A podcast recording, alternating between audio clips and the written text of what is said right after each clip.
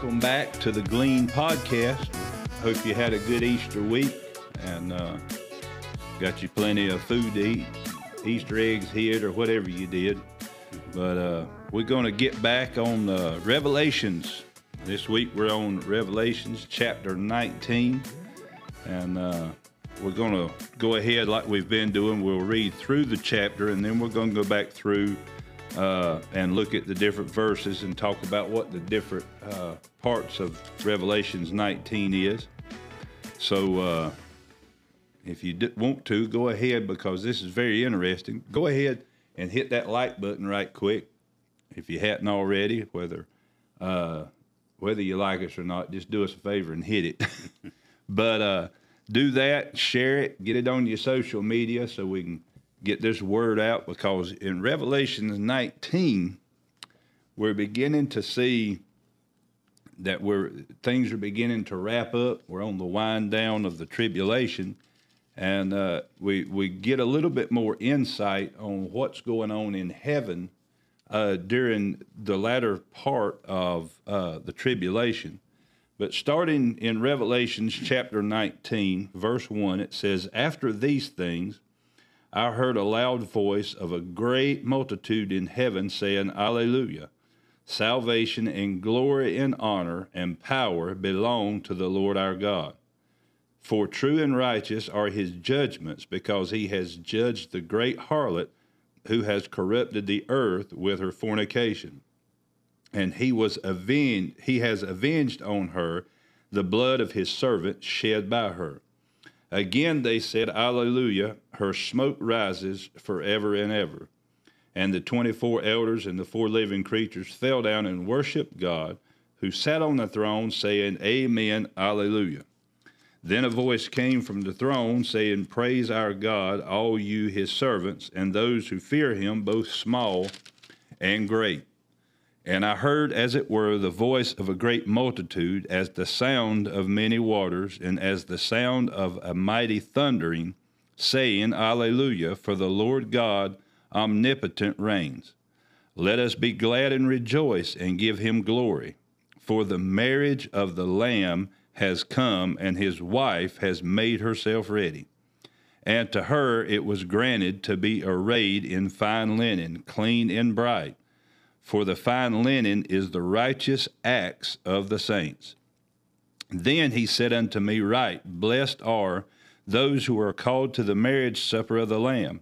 And he said to me, These are the true sayings of God. And I fell at his feet to worship him. But he said to me, See that you do not do that. I am your fellow servant and of your brethren, you have who have the testimony of Jesus. Worship God for the testimony of Jesus in the spirit of prophecy. Now I saw heaven opened, and behold, a white horse, and he who sat on him was called faithful and true, and in righteousness he judges and makes war. His eyes were like a flame of fire, and on his head were many crowns. He had a name written that no one knew except him. He was clothed with a robe dipped in blood, and his name is called the Word of God. And the armies in heaven, clothed in fine linen, white and clean, followed him on white horses. Now, out of his mouth goes a sharp sword, and with it he should strike the nations, and he himself will rule them with a rod of iron. He himself treads the winepress of the fierceness and wrath of the Almighty God and he has on his robe and on his thigh a name written King of Kings and Lord of Lords. Then I saw an angel standing in the sun, and he cried with a loud voice, saying to all the birds that fly in the midst of heaven, Come and gather together for the supper of the great God, that you may eat the flesh of kings, the flesh of captains, the flesh of mighty men, the flesh of horses, and those who sit on them and the flesh of all people, free and slave, both small and great. And I saw the beast and the kings of the earth and their armies gathered together to make war against him who sat on the horse and against his army. Then the beast was captured, and with him the false prophet who worked signs in his presence, by which he deceived those who received the mark of the beast and those who worshipped his image. These two were cast alive into the lake of fire burning with brimstone, and the rest were killed with the sword which proceeds from the mouth of him who sat on the horse, and all the birds were filled with their flesh. Now, you see that we're we're looking at the first part of chapter 19. We're looking at uh, what's going on in heaven, and then in the latter part, it's going on to talk about uh, what'll be going on down here at the earth, and um, you know it it's it, it's pretty gruesome, it's, and it's going to be severe. But these are the things that has to be in order for uh, Jesus to establish His kingdom. And you know, when you start with verse one, the first few verses there, and it, it talks several times about he you hear a multitude in heaven saying, Alleluia, salvation and glory and honor and power belong to the Lord. Then it talks about it a few more times. But you see that in heaven, this is going to be a time of, of, of celebration, a time of praise uh, we're going to be in heaven seeing the glory of God for the first time, seeing, uh, you know, the patriarchs of old. Uh, we'll see our loved ones that's gone on before us. And, you know, I, I think too about, you know, uh, like the people in India, the, all the places, anywhere that you have financially give. Yeah. So that the gospel can be preached. If you give into a ministry and then that ministry bring souls into the kingdom, you're going to have people that you've never met before coming up to you in heaven going, Thank you for giving. And you're going to be like, Well, what'd I do? Mm. And that, will you give to such and such ministry? And because of that, I got saved. Yeah. So you see, it, it's awesome how God works the system that He's created.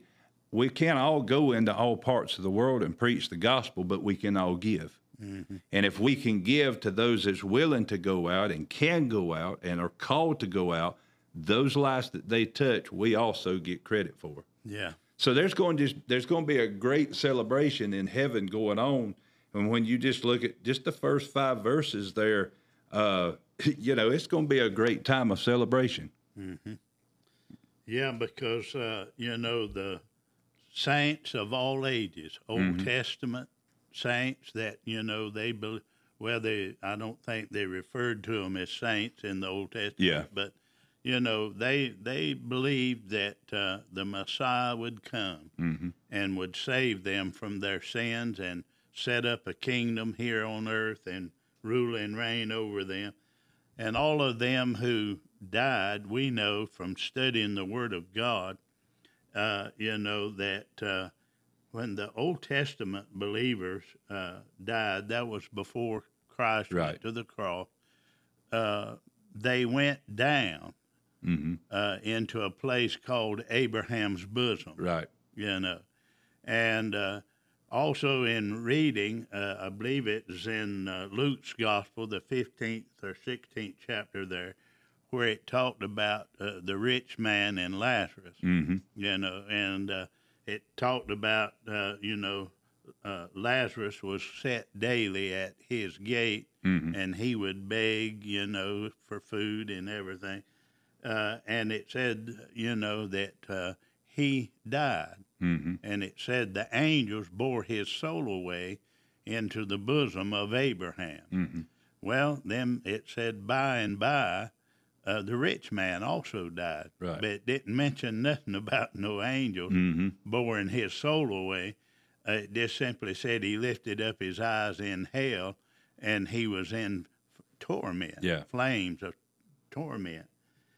But he could see when he looked up, there was a great gulf across there, and he he could see Lazarus in Abraham's bosom being comforted. Mm-hmm. But yet he was in torment and he cried out, you know, Father Abraham, let Lazarus come and just dip his finger in water and cool my tongue, you know, mm-hmm. for I'm in these flames of mm-hmm. torment.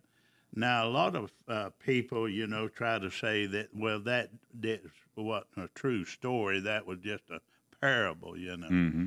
But you'll you'll notice in studying the Bible that uh, in a parable he never mentions names. Names, yeah. But in this, this was a true story because Yeah. he mentioned the name. He didn't mention the rich man's name, Right. uh, you know, because I, I, I don't think he, uh, you know, wanted that rich man's family to say, well, old Sam went to hell, Yeah. you know, Yeah. or whatever his name might have been, you know. But he mentioned uh, Lazarus's name, uh, you know, because he, you know, was uh, uh, said at the gate there. Uh, and uh, so when Jesus, you know, after he went to the cross, uh, that well, before I get to that, you know, there was, as I said, a great gulf between the Yeah. torment side Mhm. and the paradise side. You know, Abraham's bosom. But they they couldn't cross from one place to another. Mm-hmm. And, you know, the Father Abraham told the rich man, you know, said there's a great gulf fixed between us and we can't pass from there here to over there and you can't pass from over there to here. Right. He said, Well, at least let Lazarus go back and warn my brothers, five brothers, Mhm. lest they come to this awful place. Mm-hmm. And, uh, you know, uh, he said, uh, Father Abraham said, you know, they have have the prophets Mm-hmm. and, you know, the apostles had preached the gospel, you know, and uh, he said, if, if they won't hear them, Mm-hmm. they wouldn't believe though one rose from the dead. Yeah. You know, some a lot of people uh, base what they believe on the Bible on what they have seen, Mm-hmm. and that's where they come up with all these crazy Yeah. ideas. You know, well, I know so and so. Uh, they was a good a person that's ever lived, and if they can't get in heaven, then they ain't nobody going. Mm-hmm. Well, you you can't judge by that Mm-mm. the only means of salvation, and I know Mhm. this may, uh, you know, make a lot of uh, people uh, angry or upset because I remember years ago there was a man in a, an establishment where I was, and somehow or another, I don't know that any of the three men that were sitting there in a booth talking was talking about the Lord, you Mhm. know. and why I don't know because they wasn't none of them saved. I don't believe. Of course, I can't judge that, but Yeah. uh, knowing the way they lived, you know. But this one man spoke up and said, "Well, he just didn't believe that uh, such a loving God would send somebody to hell, you know, because." Uh, he said he had give money to help build a church, and he had donated lumber and all this, you know, to for them to build that church. And he said, I, I don't believe that a loving God would send me to hell. Well, the owner of the uh, place, the restaurant, Mm-hmm. uh, man, he heard it, but he had been born again, Mm-hmm. and he come over there and jumped right in the middle of them and told them, he said, said, I don't care how much money you give or how much lumber you've donated. Mm-hmm. If you ain't been born again, you're not going to go to heaven. Yeah. And uh, of course, it kind of upset that fellow, you know. And uh, but you know, he was telling them the truth. Mm-hmm. You, Jesus said, you know, to Nicodemus in the third chapter of John, Mm-hmm. you must Mm-hmm.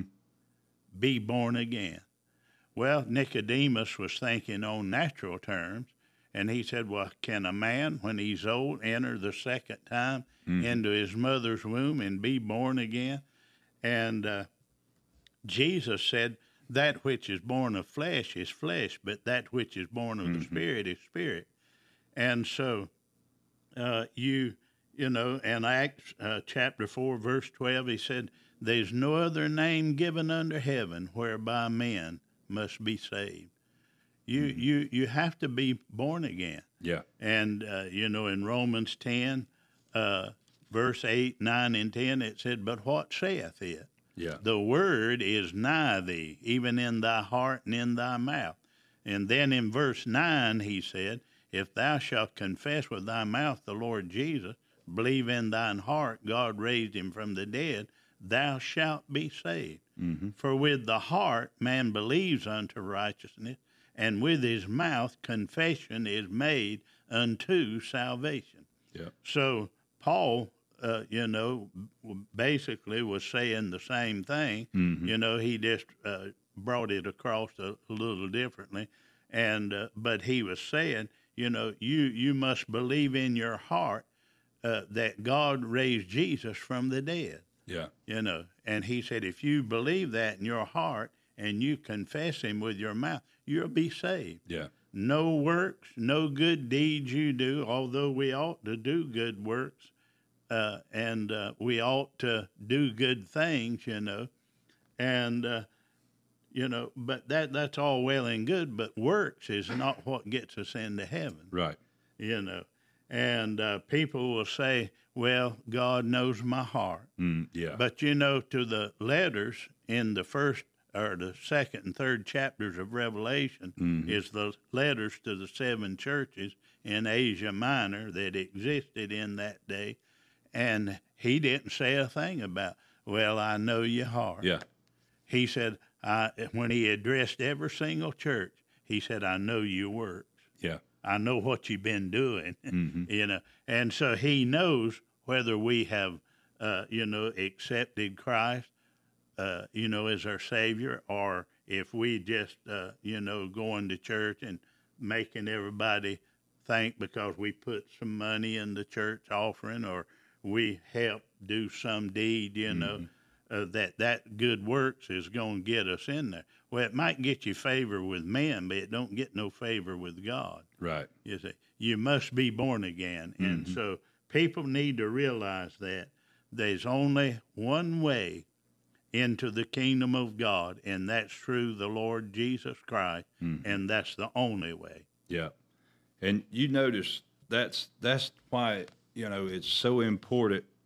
I know some people can talk about, well, how how do you come up and talk about salvation in the middle of, of, of Revelations? Well, that's how you get to the first to enjoy and walk in the first part of chapter 19.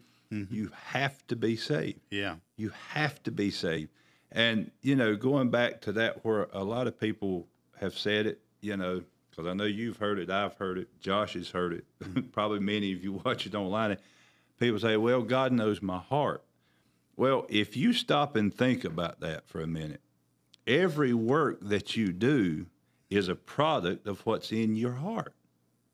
If if you you're saved, you don't do the things you used to do. You know what I'm saying? You you don't do those bad things, and you mm. try. Yeah, you may slip sometimes and mistreat somebody, but then you want to go back. A lot of times, when God changes your heart, the works that you're doing changes. You, you're not the same person anymore. Mm-hmm. So, works are important, but if your heart's not changed, yeah, that's the part that gets you into heaven. It's it's the heart change, and then God looks at the the work. Because I've seen people that's saved and still mean, mean as a rattlesnake. you know, Why? Mm-hmm. well, God's still working on them. Yeah. just like He is all. And I've but I've seen, you know, people that are not saved that live for the world would give you the shirt off their back. yeah, And it's a shame that they would never accept Jesus because when you look at their works, they're deserving of heaven. They, they've not done anybody wrong, but it's not about doing the right and wrong to people that gets you into heaven. It's it's the it's your heart condition yeah, you know and and that's what you see where well in verse 5 i believe when he says then a, the, a voice came from the throne saying praise our god all you his servants and those who fear him both small and great Mhm. a lot of times we look at great people and think oh man that boy they they no it, it when you get to heaven that levels that playing field out yeah. you know, it's not about the the small and the great. It's about it's about the heart. Yeah. So that's the thing where that's the importance is being saved. You have to have Jesus on the inside of your heart. There's only one way. yeah, There's not multiple ways to heaven. There's one, yeah, and that's the Lord Jesus Christ.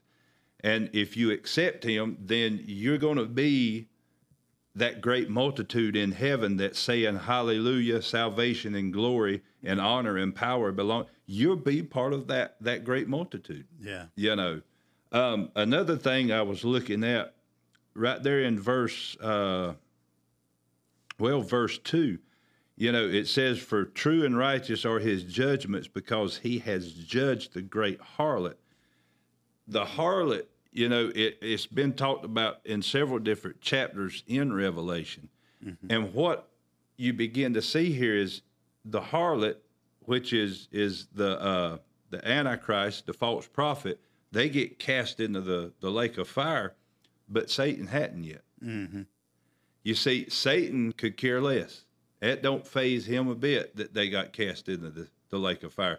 He used them until he didn't need them anymore.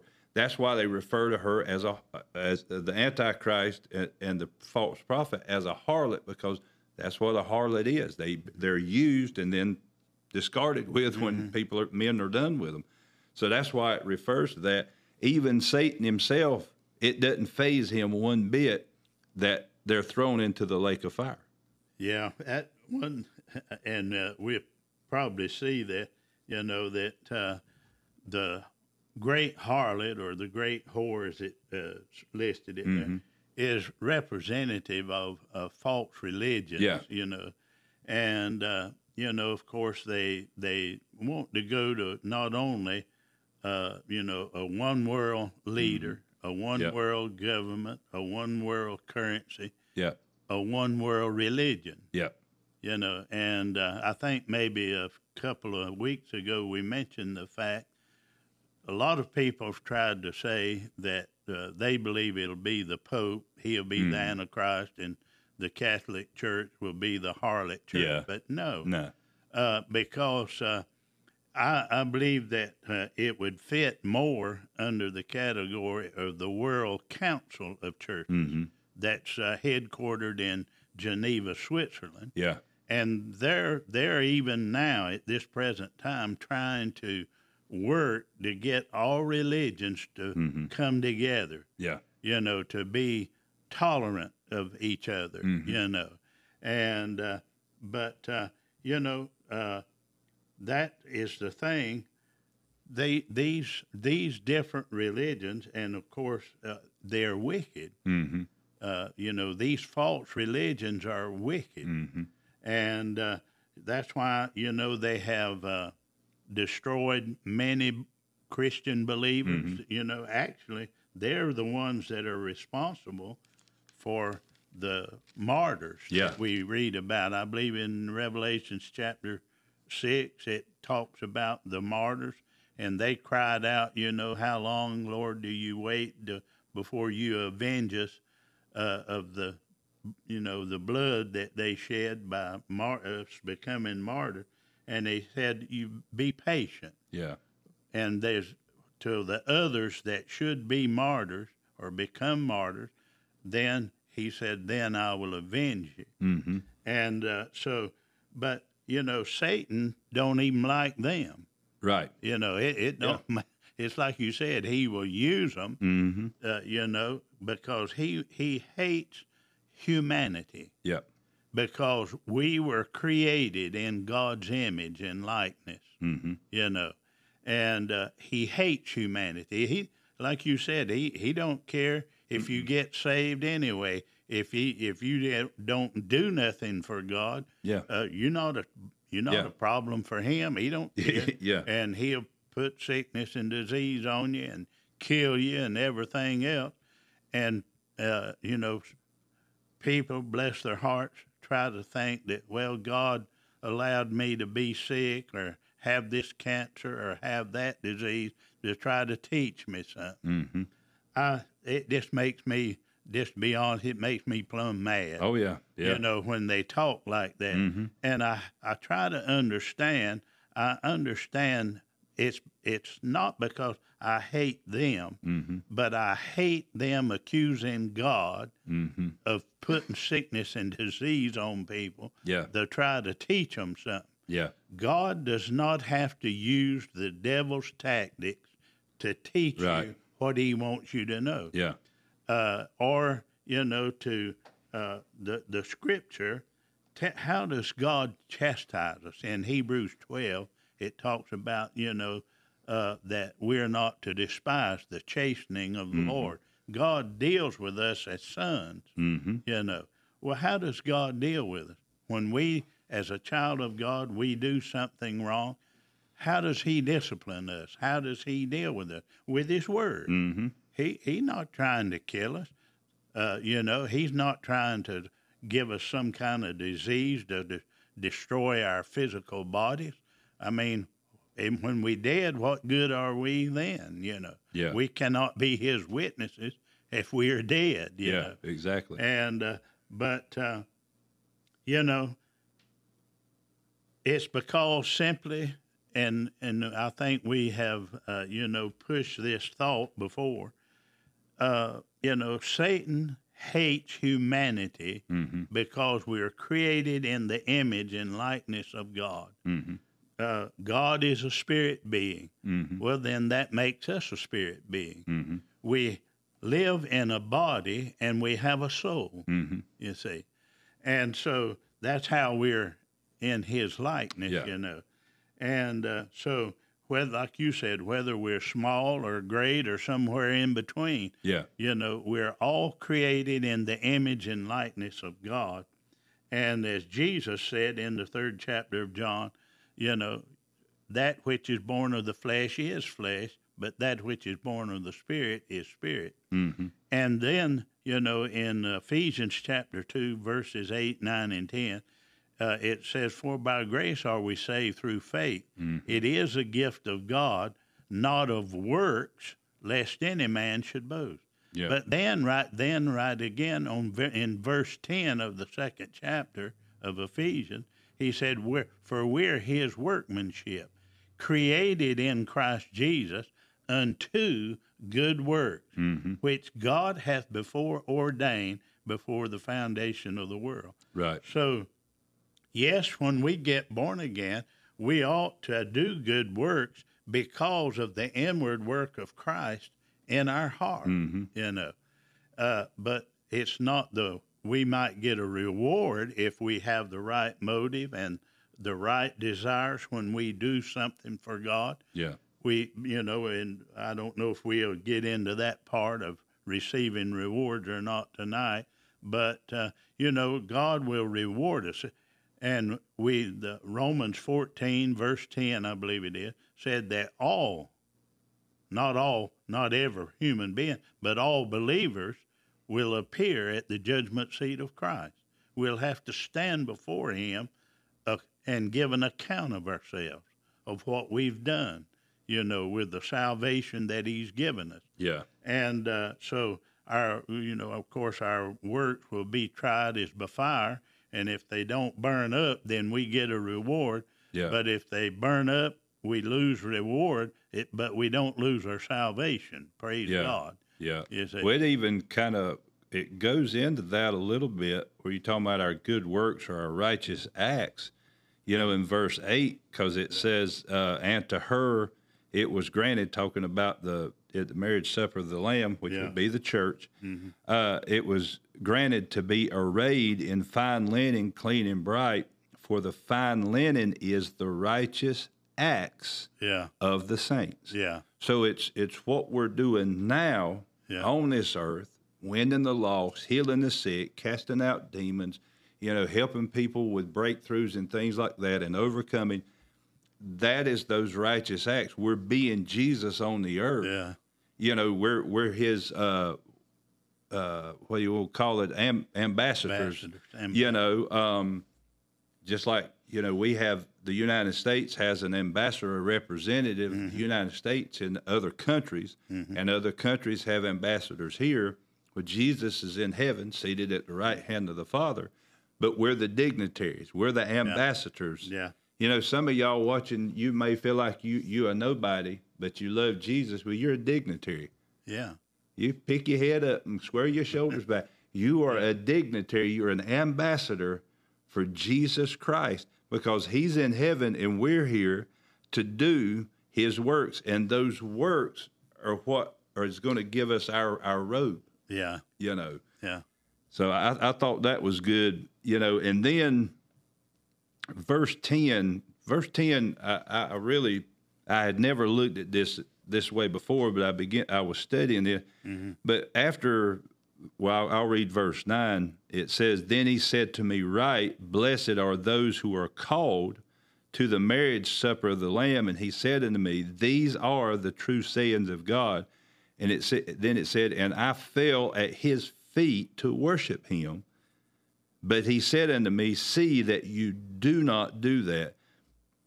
What I believe there is John is showing an example of how even if you're not careful in the church, if the end result is not to glorify the name of Jesus, Yeah. then it's false. Yeah. It would be I. p- People don't understand that there's people think that they're doing good works for God, or but they get wrapped up in what they're doing, Mm-hmm. and they take the emphasis off of Jesus and they put it on the work that they're doing, Yeah. and now they put that work. It's become an idol. Yeah. They, uh, in other words, uh, they uh, have have to have a pure motive. Mm-hmm. In other words, when you do something in service to the Lord, Mm-hmm. your mo- you can't have an ulterior motive Right. and think, well, you know, if I do this for them, boy, they that's going to help me get over here. Right. If you got a wrong motive, then you ain't going to get no reward. Yeah. Our everything we do for God must be an act of love, Mm-hmm. not because we're going to be uh, uh, noticed for it, or Mm-hmm. we're going to be praised for it, or lifted up for it, Mm-hmm. or get some kind of gain or advantage because we did a certain thing. Or uh, I know there's been people that give money, Mm-hmm. you know, a big amount of money to a ministry, and think, well, if I give them so much, that's going they going to know recognize Mm-hmm. me, and that's going to get no. That's you just well keep that money in your pocket Yeah. because it's a wrong motive. Yeah. Every single thing we do to serve God, to work for Him, Mm-hmm. is ought to be out of a motive of love Mhm. because we love God so much we are willing to do anything for Him. Yeah. Whether we get any gain out of it in this life, Yeah. don't make it don't make a lick of difference. Well, Yeah. you know, even we and we've been teaching on this some on Sunday nights, but and I may butcher this, and you you probably can fix it, but I, I believe it's in John, but where it's talking about casting out demons and Mm-hmm. healing the sick, and I, but it says to not basically it says to not glory Yeah. in the the the fact that you have glory in Christ Jesus, Yeah. In other words, he he the said finished work. Yeah, he said there, you know, they came, he sent them out by twos, Twos, yeah. you know. And uh, when they came back, they were, boy, Yeah. they were elated. Yeah. Said, Master, even the devils are subject Yeah. to through thy name. Yeah, And he said, well, that, don't rejoice over that, but Yeah. rather rejoice that your name Mhm. is written in the Lamb's Yeah. book of life. yeah, So, our motives for what we do, and maybe we're overstating all this, but but I think it's important to that people understand we what we do. Uh, you know, in serving God, we do not do to get recognition from men or the praises of men. We do it because out of a heart of love for God and what He did for us, we want to serve Him right. and that has to be a pure motive. Yeah, yeah, and then you'll notice oh, the other thing I was looking at in the latter part of verse ten is it you know he said I'm your fellow servant Yeah. and of your brethren. So he's saying that look we, we're we're all servants of, of God. Yeah. In other words, this was not an angel. Yeah. This, this was uh, one of maybe one of the old prophets. Yeah, may have been an old prophet or Yeah. Yeah. And but then he, when he went on and he said, "Who has the testimony of Jesus? For those who have it, worship God. For the testimony of Jesus is the spirit of prophecy, which is the same as saying the spirit of truth that it talks about in John 16, 13. Mm-hmm. It's the Holy Spirit yeah. you know and we have to realize that yes, God is seated on the throne. Jesus is seated at his right hand. This word is Jesus, Yeah. but it was pinned down through the will or the the the unction of the Holy Spirit on men Yeah. to write down and pin down what Jesus was speaking. Yeah. Well, I'm sure. Have you ever noticed that when somebody gives their testimony and telling what Jesus has done for them, Mm-hmm. how they get how their speech changes? I mean, it's like it has power behind Mm-hmm. Yeah. it. It has authority. Mm-hmm. It, it's an element of prophecy comes on them. Right. Yeah. They're prophesying the name of Jesus. Yeah. How they was born again and all. Mhm. So uh, that somebody has asked me, you know, I, they don't know. I don't know how many hundreds of times through the year I've told when I got born again. Mhm. You know, and and even the congregation got to where they'd say it along with me because they knew it by heart. I'd, and somebody asked me one time, said, "Why why why do you say that? Why do you tell that so much?" Because the more I tell it, the more I share about how Jesus saved me and forgave me of my sins, delivered me from alcohol, and then later filled me with the Holy Spirit. And not uh, uh, that was on a Saturday night, and then on Monday, Yeah. following Monday, I heard the audible voice of God calling me to preach the gospel. And you know, when I share these things, I, I know people say, "Well, you've told that a hundred times." well, I'm a, I may tell it a hundred more times before Yeah. Jesus comes. Because the more I tell it, the mm-hmm. stronger it gets on the inside of me. Mm-hmm. And there's an element of prophecy in that. Yeah. And prophecy is to edify, to exhort, and to comfort. Yeah. And, you know, when I was looking over chapter 19 today, just studying, and, and you may have the same, I didn't realize, I mean, I didn't, we didn't plan this, but just talking about the first half here of chapter 19, by reading what we're, look at the importance of salvation Mm-hmm. and works. Yeah, They go together. sure. the works are the lesser of the important. Mhm. It, it, it's it's the salvation, but you know it's it's the salvation and works. It's and it the prophecy. I think it was Hilton Sutton that said when you give your testimony, you are prophesying to someone else what God can and will do for them if they'll accept Jesus. Yeah, So you see, even in Revelations, here we wind up salvation and work. Salvation is the is the key, and um, that's what's going on in heaven. We've had the marriage, and the marriage supper of the Lamb, you know, and uh, some people are controversial on that, saying, well, it's not really eating food. It's going to be uh, it's the everybody joining together. But you know, I believe I believe he's got it. He said there's a table prepared for us. mm-hmm. I believe that we're going to have a feast. They eat food in heaven, Mm-hmm. so why would we not eat food in heaven? yeah, And I believe it's going to be some of the best stuff we've ever eaten in our life. yeah, You know, so all this is going on, and then all of a sudden, you go to verse eleven, and and John said, "Now I saw heaven opened." mm-hmm. So that lets you know that he's back on the earth in a vision or where, and looking back, and he said, "I saw heaven open, and behold, a white horse, and he who sat on it was called faithful and true. In his righteousness he judges and makes war." Now, in the beginning of Revelations, we heard about a white horse, Mm-hmm. But on that white horse, he had a bow with no arrows. Mm-hmm. So we know that that wasn't Jesus. Some people want to say that that was Jesus. No, But this is Jesus on this white horse, and it says, it describes him and says that his eyes were like a flame of fire, and on his head were many crowns. And he had a name written that no one knew except himself. His clothes, uh, he was clothed with a robe dipped in blood, and his name is called the Word of God. So we notice here now Jesus has mounted up and he's ready to go make war mm-hmm.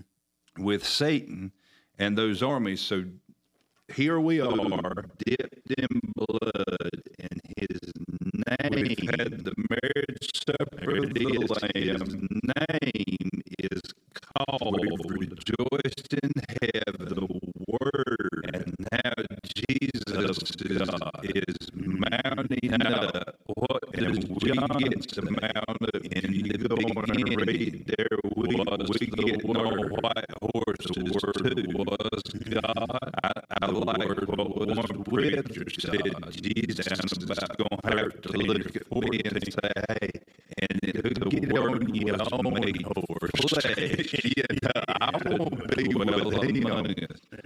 So here in Revelation, again, I, I still live find like this where Jesus is the Word of God. Mm-hmm. Yeah, and uh, you know, a, a lot of uh, uh, well, actually, you could compare uh, in Matthew 24, 15 through 30 mm-hmm. or 31, uh, and that matches. Mm-hmm.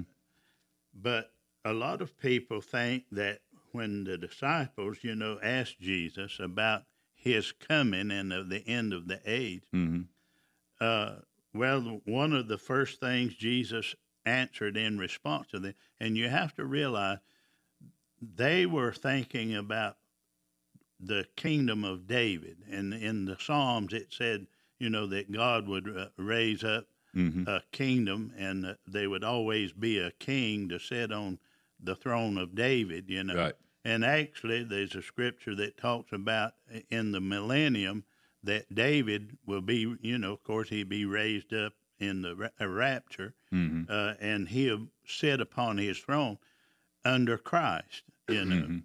And uh, but he would rule over the nation of Israel in that time, Mm-hmm. and uh, so when Jesus answered them, he was answering from a Jewish perspective. Right. This is not talking about the rapture of the church. Mm-hmm. This is talking about when he comes to the earth Mm-hmm. to establish his kingdom. And uh, you you can know that that's what he's talking about because uh, we know that Jesus is not coming to the earth to establish his kingdom till the end of the tribulation. Right. And uh, the beginning at verse 15, it's talking about the last half, the last Mhm. three and a half years, because it talked about when you see the abomination of desolation, which is the Antichrist, spoken by the prophet Daniel, or Daniel the prophet, stand in the holy place. Whoso readeth, let him understand. And so he's talking about that's when Satan, you Mhm. know, uh, just has the king, the ten kings Yeah. that are under him, the ten nations. They, uh, he had puts it in their heart.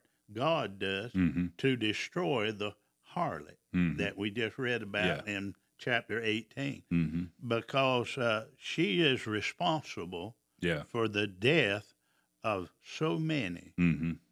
you know and it's always and you study the bible it's always been the religious people Yeah. not true people not Yeah. true Crit. Yeah. believers Yeah. but it's always been the religious crowd that wants to kill to Mhm. stop you know the message of the gospel and uh, you know to destroy uh, life so uh, we we know that uh, he's talking here about uh, you know the time when he comes to establish his kingdom well we'll already have been in heaven Mm-hmm. for uh, Yeah. that time. Almost seven, Seven years, years, yeah. you know. Uh, and that's you read First Thessalonians chapter four, verses thirteen through eighteen, and that tells how that began, Mhm. you know. And uh, another thing is that we understand when we study the scriptures, there is. I, I know there was a preacher came from uh, Virginia years ago, preached uh, in our church, and he preached uh, in a tent over in Albemarle, uh, you know, some, and uh, he was saying there was only one coming of the Lord. He said if you teach more than one coming, people get confused and they won't know what what.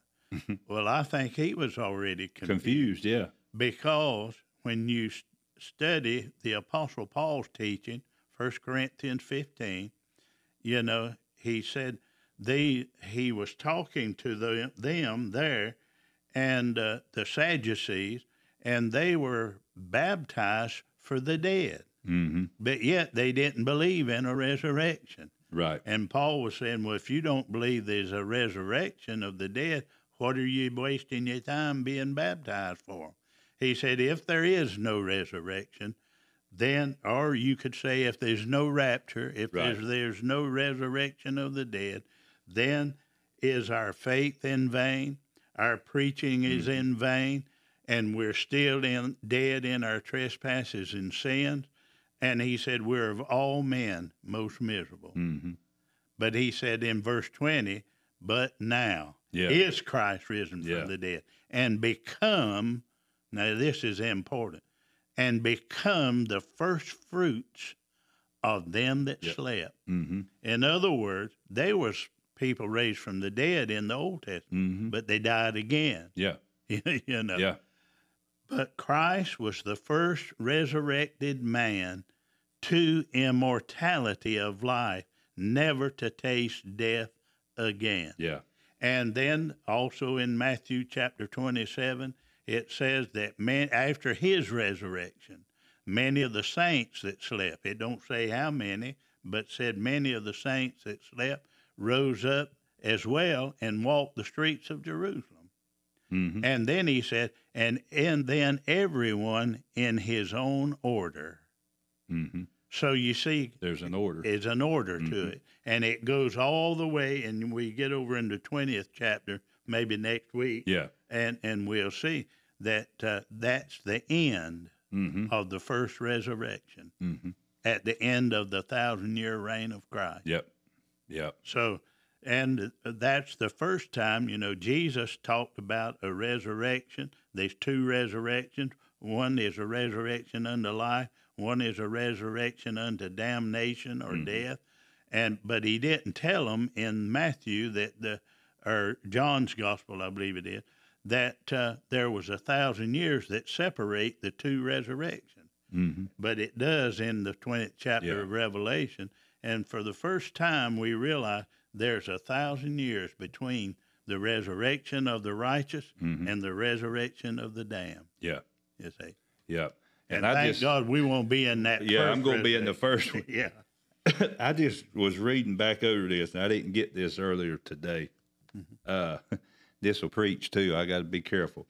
But verses 17 and 18, it says, Then I saw an angel standing in the sun, and he cried with a loud voice, saying to all the birds that fly in the midst of heaven, Come and gather together for the supper of the great God that you may eat the flesh of kings, the flesh of captains, the flesh of mighty men, the flesh of horses, and of those who sit on them, and the flesh of all people, free and slave, both small and great.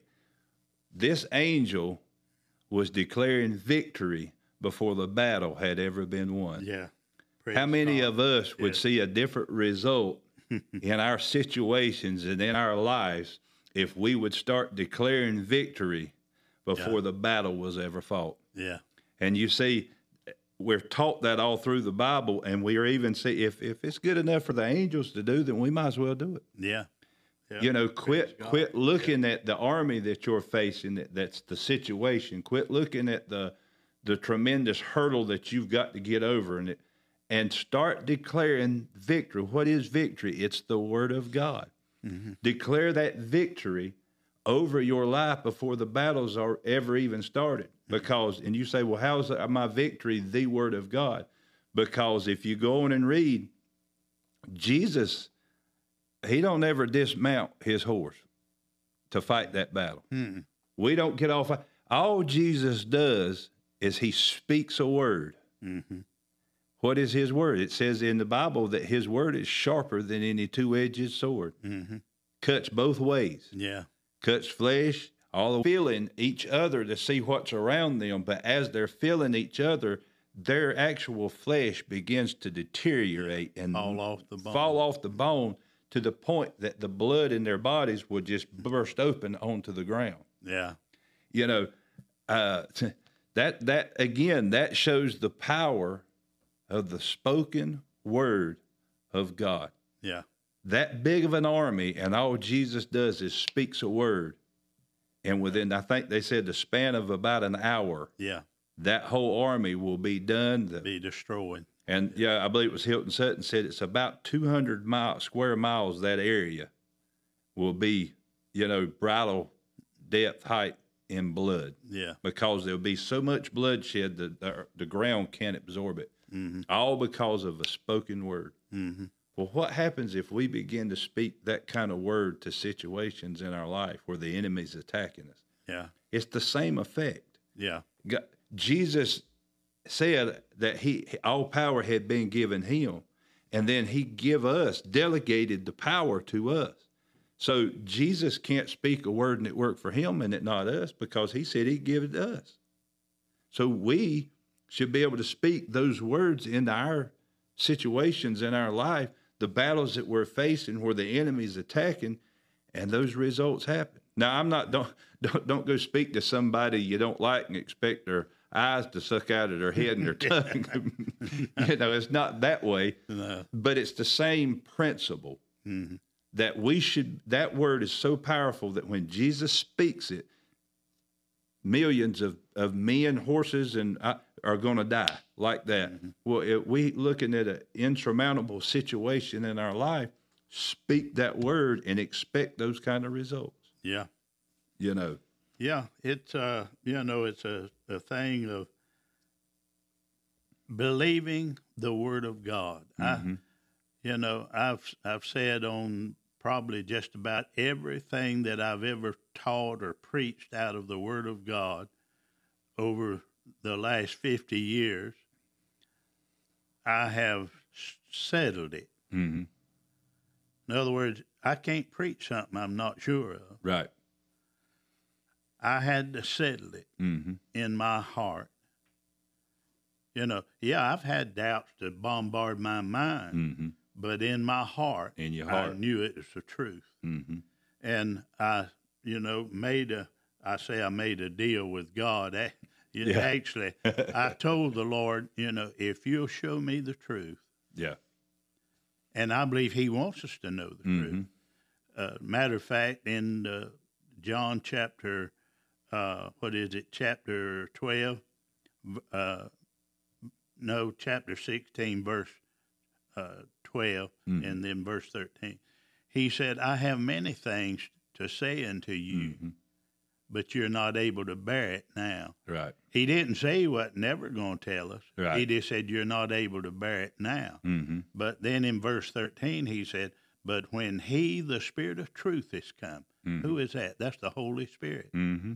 When he, the Spirit of truth, is come, Mm-hmm. he will guide you into all truth. Mm-hmm. He will not speak of himself, Mm-hmm. but he'll take of that which is mine and we'll show, Show it, it, unto yeah. you. Mm-hmm. And so it's wise whenever you approach the Word of God to say, Holy Spirit, Mm-hmm. I'm going to study God's holy word. And whatever you reveal to me as truth, I Mhm. will preach it, whether it's popular, unpopular, or whatever, you know. And, uh, you know, when I've uh, preached some things, you know, uh, that the Word of God teaches, and it, it'll upset people, you Mhm. know, if they've been taught a different way Mm-hmm. you know, from the Word of God. And they'll say, well, my pastor so and so, he said this. Well, I've always encouraged our people, Mm-hmm. you know, when I was pastoring, uh, I, I would say, you don't take this just because I said it. Yeah. Now, I'm going to do my level best to tell you the truth Yeah. as I know it, Mm-hmm. but don't take it just because I say it. Yeah.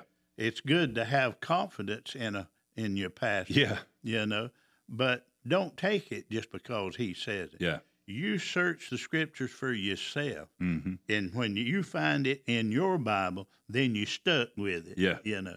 Yeah. But I've had to settle it, Mm-hmm. And then when I settled it in my heart, this is the truth of God's word. That's what I stuck with, irregardless of what they'd say. Well, prophet so and so said, or uh, you know, professor so and so said. Well, I can't help what they said. Yeah. It's thus saith the Lord. Yeah. What, what does God's word say? Yeah. And the Bible teaches us that if what a man is saying is doesn't line up with God's word, let that man be a liar and let God's word be true. Mm-hmm. You see. Yeah. So we whatever we believe and whatever we do, we have to base it on the word of God. That's the only thing we have to go Mm-hmm. by. Yeah. That's right. You know. Yeah. And that's, you know, the word of God is given to us so that we'll be on the right side of the battle. Right. we're, we're going to be on the white horse following in behind Jesus, you know, and and it said, you know, here in verse 20 it says that after he spoke the word it says then the beast was captured and with him a false prophet who worked signs in his presence by which he deceived those who received the mark of the beast and those who worshiped his image these two were cast alive into the lake of fire I, I, you know, I don't know. I don't know which is worse: to die from a, a flesh-eating disease that hits you that quick, or just to be cast alive into the lake of fire. Ain't neither one of them good. Either one of them good. and you know, and then it said that the rest were killed with the sword, which is the word of God, that proceeds out of the mouth of God, of her, he who sat on the horse. And it said all the birds were filled with the flesh. But notice these birds are not birds around here. These birds were made for a specific reason Yeah. and sent from heaven Yeah. to do the cleanup after the battle's over. Yeah. Uh, and I guess our time's about gone, but uh, notice there as you was reading verse 20, and it talked about, you know, the he, the beast was taken, which is the Antichrist, and the false prophet uh, that wrought miracles. In other words, they were fake miracles. They wasn't true miracles Yeah. uh, before him, which he deceived them. You notice that's the same thing in Matthew 24 Yep. When they said, What will be the sign of your coming Yep. and of the end of the age? And the first thing Jesus said in response to them, Yep. Let no man deceive, Deceive. you Yep. you see. And uh, there's a lot of people will not teach the truth Mm-hmm. because they're either afraid of people or of man, or they're afraid, well, if I teach this and or if I teach that and I speak out, you know, uh, I'll lose some people. Mm-hmm. I'll lose money. You know, the the money won't come in. What am I going to? No, if you preach the word. Yeah. Paul told young Timothy, Mm-hmm. he said, preach the word. He didn't say preach out of the Reader's Digest or Yeah. some other thing or what your opinion is. He said, preach the word. Mm-hmm. Yeah. Be instant in season, Season and out. Yeah. Some, I'm telling you, sometimes it's obvious it's, It's out. out. You know, uh, it hurts. I, I've had to preach things that hurt me, Mm-hmm. you know, but it hurt good Yeah. because it helped me to straighten up areas of my life Mm-hmm. that uh, I needed to get right. You Yeah. know, and uh, so you, you, you, I'm telling you, you just have to stay with this book, the Bible, the Mm-hmm. Word of God. Yeah. Yeah, it is. And that's, I had somebody told me one time, they said, you, after a service, they said, boy, you stepping on my toes this morning. And I said, it wasn't me, it was the Holy Ghost, because I said, he stepped on mine before he stepped on yours. yeah, you know, a lot of Yeah. times they people think that we're, you know, we, we got some special get out of jail free card or something, but we have to walk this thing out just like anybody else. And when you as a, a minister seek God for what to share to people, most of the time it's going to if it's going to bring correction to anybody out there it'll first bring correction to us because we're we're the ones getting what god's fixing to deliver to the people. Yeah, you know so um, i always I, i'm kind of like john bevere you know I, I- I you know somebody was telling about how great a book he wrote and he said well i'm not the one that wrote it i was just the first one to get to read it you know it's kind of when i preach uh, I'm not the one that that come up with that. I'm just the first one to get to hear it. Yeah. You know, but the Word of God will never lead you astray.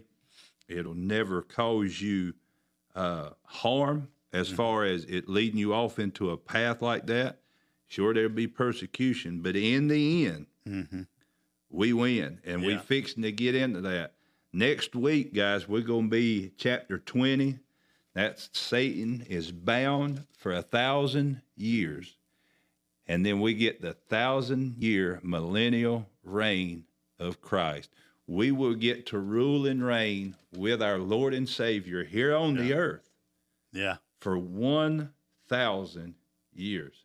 You say, man, that's a long time. You see, we ain't even started living yet. Yeah. We hadn't even got started. So if you're saved, it's something to look forward to. Yeah. If you're not saved, you need to get saved so you have this to look forward to. Because Yeah. other than that, it's not gonna it's not gonna be a, a fun time to be a Yeah. you know, people would say, well, everybody's always said, well, don't don't bother about Revelation. It's such a scary book. Mhm. yeah. Well, it's not if you're saved. I and love the it. reason, you know, s- s- pe- I've heard people make this statement, and it's foolish in a sense. They'll say, well, what you don't know won't hurt you. So they leave the book of Revelation alone. Mhm. But it's what we don't know that Satan uses to kill to us kill us. Yeah. you know. So it does matter, hmm you know. And uh, the reason somebody said, "Well, what? Why is Revelation so important?" Cause it's our future. That's it. Mhm. That's why we need to know it. Yep. And uh, you say, "Well, do you understand everything in there?" No, I'll be the first to say I don't know everything, but I believe every born again believer needs to have at least a working knowledge Mhm. of what kind of goes on. You you may not know every detail. Nobody does. Yeah. We all have our part that God's give to us, hmm but at least I can say that I have a working knowledge of what's going to happen Mhm. and what's coming, and it's my future. Yeah. It's the future of our loved ones, the future of the church, the body of Christ. And the fact that this is not a book about the Antichrist, this is a book of the Christ, That's it. the That's right. revelation of Jesus Christ. Yeah. Praise God. Yeah. Yeah. Amen. But we're going to get into it next week. It's going to be exciting. Satan will be bound for a thousand years. What's that mean? He ain't going to be able to touch nothing. He can't do That's right. nothing. Like one guy said, not a nary. Yeah. That means nothing. Yeah. and it's going to be an exciting time. Yeah. Uh, I believe we did have a, a little internet glitch a couple of times tonight, so we want to thank Spectrum for making that a, possible for us tonight. Uh, but anyway, those of y'all that stayed on and, and, and stuck at, stuck it out with us, thank you so much. We appreciate it. Yeah. And uh, we love each and every one of you. And remember, like I said at the beginning, do your part. Click that share button, put it on your social media. Do your part of preaching the gospel of Jesus Christ so that it will change somebody else's life. We'll see you next Wednesday night. God bless. Amen.